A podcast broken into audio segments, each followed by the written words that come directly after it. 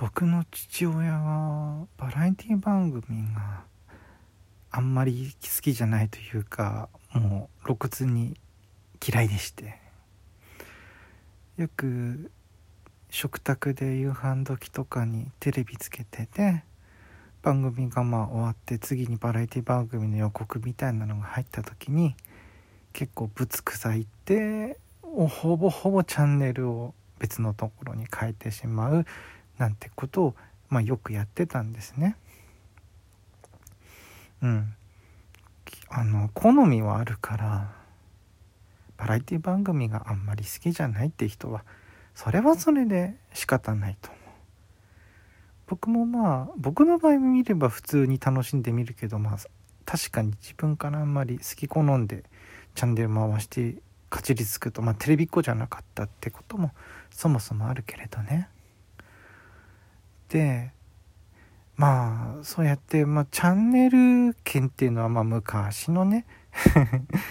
あのまだ食卓にぐらいしかなくて他の部屋に入ってご飯食べてる時やっぱりチャンネル争いっていうのがうちもあったりしたわけです。そこはそんなうるさいこと言ってなかったんでいいんだけれどもあのまここでそ昔そうだったなっていうのを思い出した時にちょっと今になって思うのはね確かにその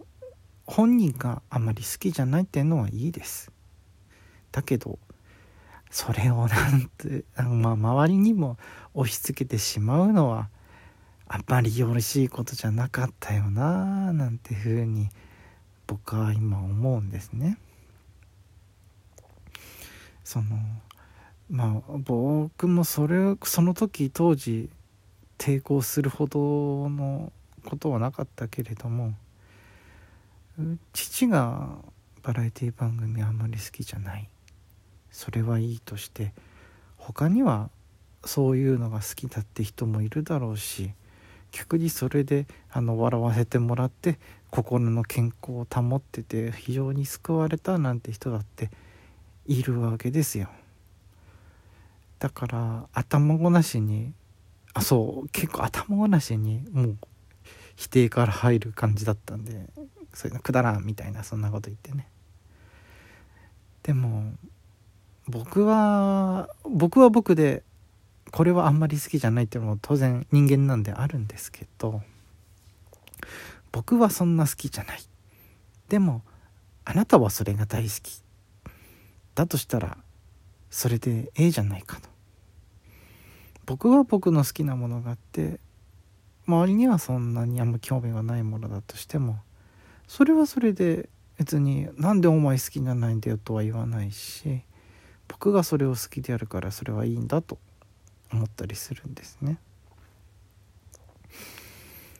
でも世の中見回してみると結構うちの父だけじゃなくて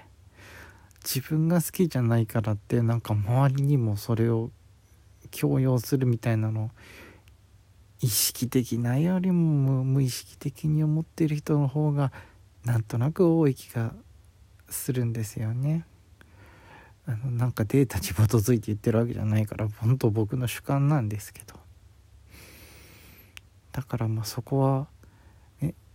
あなたはあなたでそれでいい自分は自分でそれでいいなんてふうにあの割り切るところはも僕しっかりドライに割り切っちゃっていいと思うし結果的にそれが個々の優しさにつながるなんてことだってあると思うんでね。そんな風にあのしっかりと分けるところは分けて生きていった方がお互いに生きやすいだろうななんてことをさっきあのシャワー浴びながら思いました。そして思い出しました。父ちゃん元気にしてるかな？最近なかなか会えないんでね。また今度落ち着いたら 会いに行って一緒に飯食ってぶつつくさ言ってるのに対してなんだかんだとお互いに大人になったってことでいろいろ話し合ってこようかななんて思ったりもします。